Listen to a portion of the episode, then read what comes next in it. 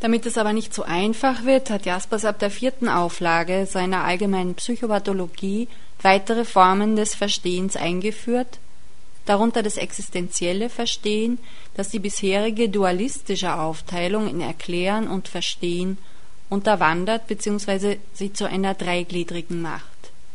Das existenzielle Verstehen lässt sich, so Jaspers, methodisch nicht fassen. Es gehört zur Philosophie und richtet sich mit dieser gegen die Vergegenständlichung von Erfahrungen. Das genetische Verstehen gerät auf diese Weise zwischen zwei Abhänge, zwischen die Erklärung und die Existenz. Erklärung bedarf das Außerbewusste, das mit dem Somatischen zusammenfällt. Existenzerhellung, wie Jaspers sie der Philosophie zuschreibt, richtet sich auf den Ursprung des Verstehbaren, auf das, was über das konkret Verstehbare hinausgeht. Jasper spricht vom existenziellen Verstehen in der Kommunikation zwischen Arzt und Patient, das von besonderer Bedeutung für den Nervenarzt sei. Ein solches Verstehen kennt keine Methode, keine Bevormundung, keine abstrakten Ansprüche, hat mehr Züge eines einmaligen Ereignisses als Ähnlichkeit mit einer medizinischen Behandlung. Matthias Bormuth erläutert weitere Überlegungen von Jaspers zur Arzt-Patient-Beziehung für den Arzt-Patienten-Gespräch hat das auch noch eine äh, Folge, eine Sache, die darstellen kann, dass ähm, der Arzt an sich nur ein Sachkundiger ist, das heißt für alle biologischen Dinge zuständig ist. Die Psychotherapie, die sich Jasper vorstellt, wäre eine, die reine verhaltenstherapeutische Aspekte beschränkt bleibt, während alle Dinge, die mit Lehren, Deuten, Selbsterleben, Selbsterleben zu tun haben, durchaus ins Gespräch kommen können dann aber dem Arzt lediglich abfordern, privat zu philosophieren und nicht mit Autorität des Arztes zu sprechen.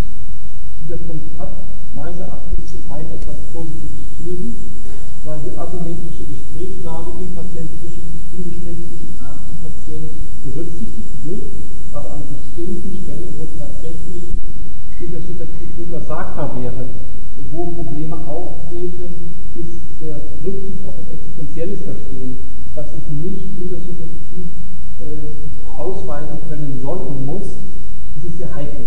Das ist die Ambivalenz, es hat eine gewisse, einen gewissen Schutz vor, vor Deutung von erster Seite, die recht dogmatisch sind und zutreffen. Es hat aber an bestimmten Stellen den Nachteil, mögliche zutreffende Bedeutungen durch, äh, durch die Probleme Verstehensgrenze, die existenzielle, zu verhindern. Das ist die Ambivalenz meines Erachtens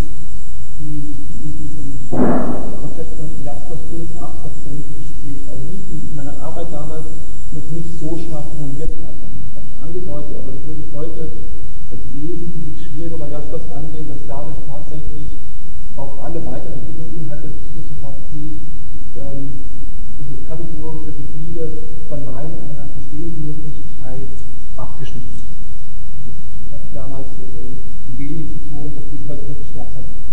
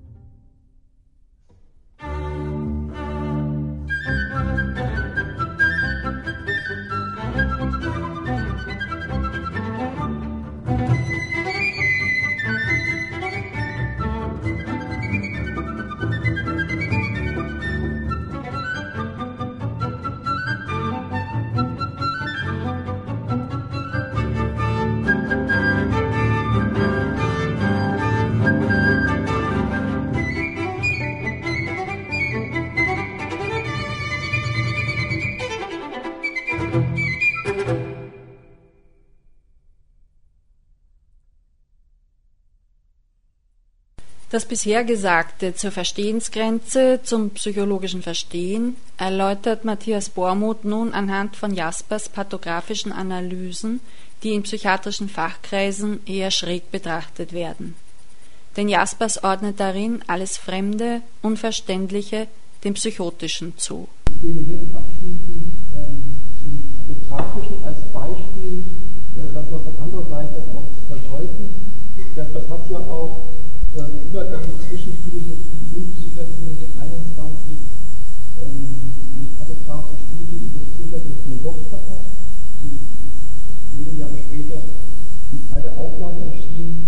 Die erste war unter einem psychiatrischen Label, die zweite schon als philosophische Forschung. Da merkt man auch von, es ist ein Werk des Überganges, das zwar psychiatrisch äh, in Fotografie ist, sondern eine, eine an sich psychiatrische äh, Kunst gewesen und möglichst eingeführt, Psychologie in Kunst schaffen, Bezüge zu Krankheitszuständen herzustellen. Und das, was geht auf die Migration die Beziehung hat Anthropologie das ein und untersucht und beschrieben den von Gott als jeweils seine Erachtens psychotisch Erkrankte. Äh, Hölle kommt noch dazu teilweise, deswegen dort auch, aber zentral ist die, die, Überführung von von Gott Hölderlin auf der einen Seite und Strindberg auf der anderen Seite. Ähm, was entscheidend ist für sein Konzept zu verstehen, dass Jakob nun nicht eine ganz feine Untersuchung der Werke vornimmt und psychologisch verstehen will, sondern unter der Annahme, dass es psychotische Prozesse sind, die wir Künstler alle hatten, geht sein Verstehen nur dahin, bis zur Grenze des Verstehbaren im Werk zu gehen, um man Phänomen der Fremdheitserfahrung festzustellen.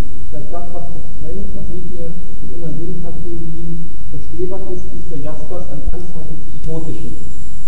Also es geht nicht darum, innerhalb der Werke dann psychologisch äh, verstehen, rein diese Aufgabe, sondern ein rein diagnostisches Herangehen bis zum Phänomen der Fremdheit, das nicht mehr verständlich ist und das Jaspers anzeigt, damit ein psychotischer Prozess wird.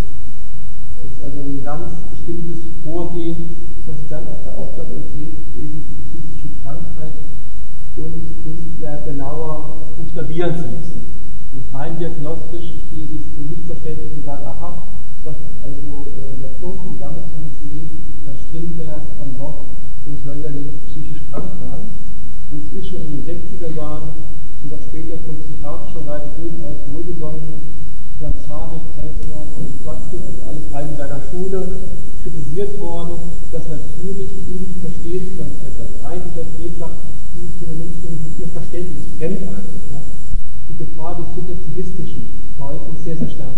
Da vor allem in dem Häfner betont und dann auch Quatzke, dass die pathografische Analyse von Jaspers vor allen Dingen sich dadurch auszeichnet, dass die Zuschreiben des Fremdartigen doch sehr willkürlich wirkt und nur durch das Etikettische zu drehen, ja, äh, richtig berechtigt erscheint und auch ganz haarig sehr, sehr positiv an sich ist doch diesem nicht ganz enthalten, dass da ein, so ein subjektivistisches Moment drin ist, was Jasper für sich nicht reflektiert. Ähm, soweit also die Sicht der, der Heidelberger Zusammen nachlässt, das auch beim pathografischen Ansatz. Ähm, wenn man nun sieht, wie diese Künstler behandeln, dann ist die positive von Gott stringt, der von Gott Felderin, und dann auf der anderen Seite, wo er im Grunde nur analytisch sagt, der psychotische Prozess hat das grundlegende Talent, das es für den jeweils hatten, gesteigert. Bei von Gott und Felderin zum Positiven und bei Strindberg zum Negativen und es hat nun jeweils in der Zeit einen bestimmten, sagen, entrückten Blickwinkel gegeben, also einen fast grenzwertigen Blickwinkel, der die Dinge so sehen lässt, wie ein Normalhörer sie nicht sieht. Also das Moment sozusagen der Steigerung durch den dritten Blickwinkel, diese beiden formalen Kategorien nennt Jasper als, als, als signifikant, als Folge der Erkrankung, die die Künstler bei den frühen Talenten möglich macht, ihre Werke zu schaffen. Und diese Werke sind als solche eben auch Werke, die die fragmentarischen Charakter der Zeit ausdrücken und die selber auch ähm, dadurch, dass sie durch das Scheitern und Sterben im Grunde das Vergebnis von der Kohärenz und der Modelldeutung zu kommen ausdrücken. Im Positiven und im Negativen bei Sprintwerk ist, äh, da wir das gar nicht in der so das Weltbild betrachtet, sondern da ist es sehr stark, dass er sagt, Strindberg ist ein Exponent der moralisch auflösenden Moderne, der sich auch in die Moderne nicht mehr trägt, also einer geschlossenen Lebensführung von bestimmten Wertstellungen her.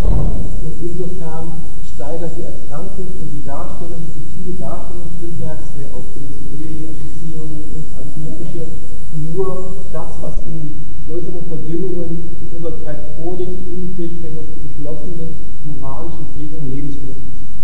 Also das negative Bild, das er bei Strindberg zeigte, auch des eines Lebens von Engel und Nietzsche, dass er diese polarisierende Gegenüberstellung, also hier die positiv steigernden Elemente der Erkrankung bei den Künstlern von Gott und Hölderlin und bei Strindberg das Negative in der Nietzsche-Monographie. Eine Person zusammenkommt.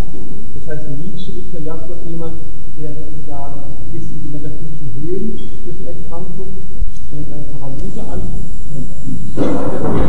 aber auch bis in die Abgründe der Absurdität. Also beide Elemente, die jemals getrennt waren, kommen nun in einer Person zusammen, wie auch bei den anderen Künstlern nimmt Jasper eine rein diagnostisch verstehende Analyse vor. Das heißt, er sucht Phänomene der Fremdheit bei Nietzsche. Und wenn man das liest, und, äh, muss man sagen, ist sehr hilfreich. Manche nur, dass das Wort fremd vorkommt im Brief, auf den Jasper bezieht, um sozusagen die Schizophrenie zu zeigen. Und es ist aber sehr heikel. Also, das, ich war mal relativ entsetzt, äh, als ich auch den Brief mal nachgeschlagen habe, wie das angeht, und nur einzelne Worte herauszitiert, ich gar nicht davon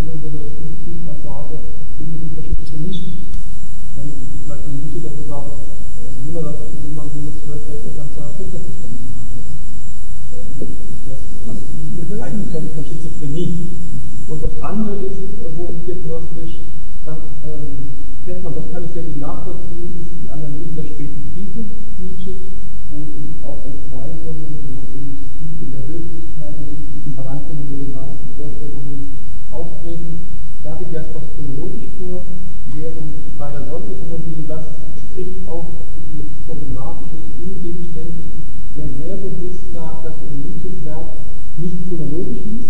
Das heißt, er hat eine nicht chronologische Lesart, so ab 88 einen logischen Prozess an, aber er macht den Leser nicht deutlich den Rücken nachvollziehen, sondern wird es über unphilologisch implizieren, was nicht chronologisch vorgeht, äh, werden in einzelnen Tage verschiedenen Werkzeiten zusammengebracht, je nachdem, wie Jasper äh, sie gefunden haben möchte, kann man böswillig sagen. Das sehr problematisch meine ich, äh, für den Anspieler hat er seine Interpretation, chronologisch vorgehen, ähm, in über verschiedenen äh, schon kritisiert worden. Und andersherum, und das ähm, ist dann auch interessant, dass Jasper selbst in dieser Nietzsche-Kartografie, er schreibt dann 38 seinen letzten veröffentlichten Aufsatz, oder er hält den letzten Aufsatz in Hannover vor, vor Pfarrern über Nietzsche, über das Christentum, und muss in diesem Vortrag, der 46 erstmals erscheint, auch dezidiert zu Nietzsches Christentumskritik Stellung. Die hat er in der Monographie am Rande behandelt, die er zwar weggelassen und nicht, nicht wirklich zum Thema gemacht. In diesem Vortrag kommt er nicht herum, diese ganz polemischen Auslassungen Nietzsches gegen das Christentum aus dem letzten Schaffensjahr äh, zum Thema zu machen und wendet nun selber verstehen psychologische Kategorien indem er dann sagt, also diese Aussagen stehen im Schatten der Krankheiten ein, pauschal. Eine, wo es nicht als solches genommen wird, sondern verstehen psychologisch entwertet wird. Und das Zweite ist, dass er den offensichtlichen, offensichtlichen Missbehagen und Hass, den der späte Nietzsche Augen Paulus, Luther als Vertreter des Christentums äußert, als Selbsthass interpretiert, Nietzsche also auch mit einer psychologischen Kategorie neutralisiert. Diese zwei Elemente äh, exemplarisch herausgearbeitet haben im Aufsatz, äh, wo man, wie man das erstmal durchaus selber noch psychologisch versteht, arbeiten, wenn es auf andere da hat dieses Mittel, wenn er selber auch benutzt, kann durchaus fleißig. Abschließend zieht Bormuth noch einen Bogen von Nietzsche über Max Weber zu Karl Jaspers. Ich möchte ganz zum Abschluss ähm, nochmal kurz auf Max Weber kommen, wie ich hat als Jaspers die Kategorie des Ressentiment Nietzsche entwickelt, schon in den frühen methodologischen Aufsätzen 1903, 6 Roscher sehr positiv aufgegriffen. Das heißt, er hat anders als Jasper das Unbemerkte als etwas angesehen, was sich psychologisch verstehen Er hat zwar auch gesagt, man kann sich verirren, es sind vorläufige und idealtypische Konstruktionen, die durchaus wandelbar sind und nicht in dem Sinne immer stimmen müssen, aber nach Weber ist es durchaus möglich, mit Nietzsche sozusagen äh, die herrlichen Vorurteile äh, psychologisch verstehen zu rekonstruieren. Also Weber hat sich mit dem Ressentiments von, von Nietzsche identifiziert und ihn in seiner Methodologie fruchtbar gemacht. Und wenn man sich mit dem Ressentiment betrifft, Nietzsche, über den er mit der Moral noch was ansieht, dann ist es ja zum einen die Sklavenmoral, das Ressentiment der Schwachen, das Nietzsche stark benennt, aber auch durchaus das Ressentiment der Starken. Es ist ja nicht nur so, dass die Schwachen in dem unbemerkte eigene Vorurteile haben und auch diejenigen, die nach Nietzsche durchaus ihre Ressentiments, ihre Vorurteile ausleben können sollen, haben bestimmte Vorstellungen, die ihnen vielleicht selber auch Sie, äh, unbewusst bleiben. Und die in Sinne gar nicht bemerken, sondern ja bemerken müssen, wie ungerecht über den handeln, die schwächer sind. Das wird also von Nietzsche sehr genau analysiert, Starken und und das, das Vergessen sozusagen auch bei den Starken eine sehr notwendige Funktion hat. Und äh, dieses Ressentiment der Starken ist eines, was vornehme Personen haben. Die vornehme Personen sind nach Nietzsche solche, die ihre Kategorien aus sich selbst herausfinden und die nicht darauf angewiesen sind, ihre Kategorien dann auch das Umfeld zu applizieren. Und wenn man geschlossene Ausführungen einmal überlegt, dass Jakob eine durchaus sehr freundliche Persönlichkeit war, dass es anders eines existenziellen Philosophieren einer war, der erstmal den Einzelnen als solchen sprach. Also man kann durchaus sagen, dass sie von Jakob eine vornehme Philosophie des existenziellen Verstehen, hat sie aber durchaus in nicht zu sprechen mit ihren Vorurteilen. Und auch gewisse Ungerechtigkeiten, die der Starke sozusagen, der rettungsfähig ist, gegenüber denen sind als er. Das heißt, Therapie brauchen. Die Kategorien brauchen von außen. Und genau dieses Argument hat schon Mitchell 1953 vorgehalten und auch Jean Hirsch, das ist ganz interessant, die sagte, ihre Kategorien sind deutlich sehr starke Individuen möglich selbst aus sich heraus entwickeln können, aber durch die fehlende Subjektivität, auch Jean Hirsch sagt das so, ist es sozusagen für die normalen Menschen kaum möglich, in dieser Weise zu philosophieren. Die österreichische Karl-Jaspers-Gesellschaft hat ihren Sitz in Graz. Sie steht unter der Leitung des Philosophen Kurt Salomon. Sie gibt das Jahrbuch der österreichischen Karl-Jaspers-Gesellschaft heraus und Beiträge aus früheren Nummern des Jahrbuchs können demnächst im elektronischen Archiv unter Sammelpunkt Philo.at abgerufen werden. Wir sind damit an das Ende der Sendung gekommen. Für Ihre Aufmerksamkeit bedankt sich im Namen der Redaktion Ulrike Kadi.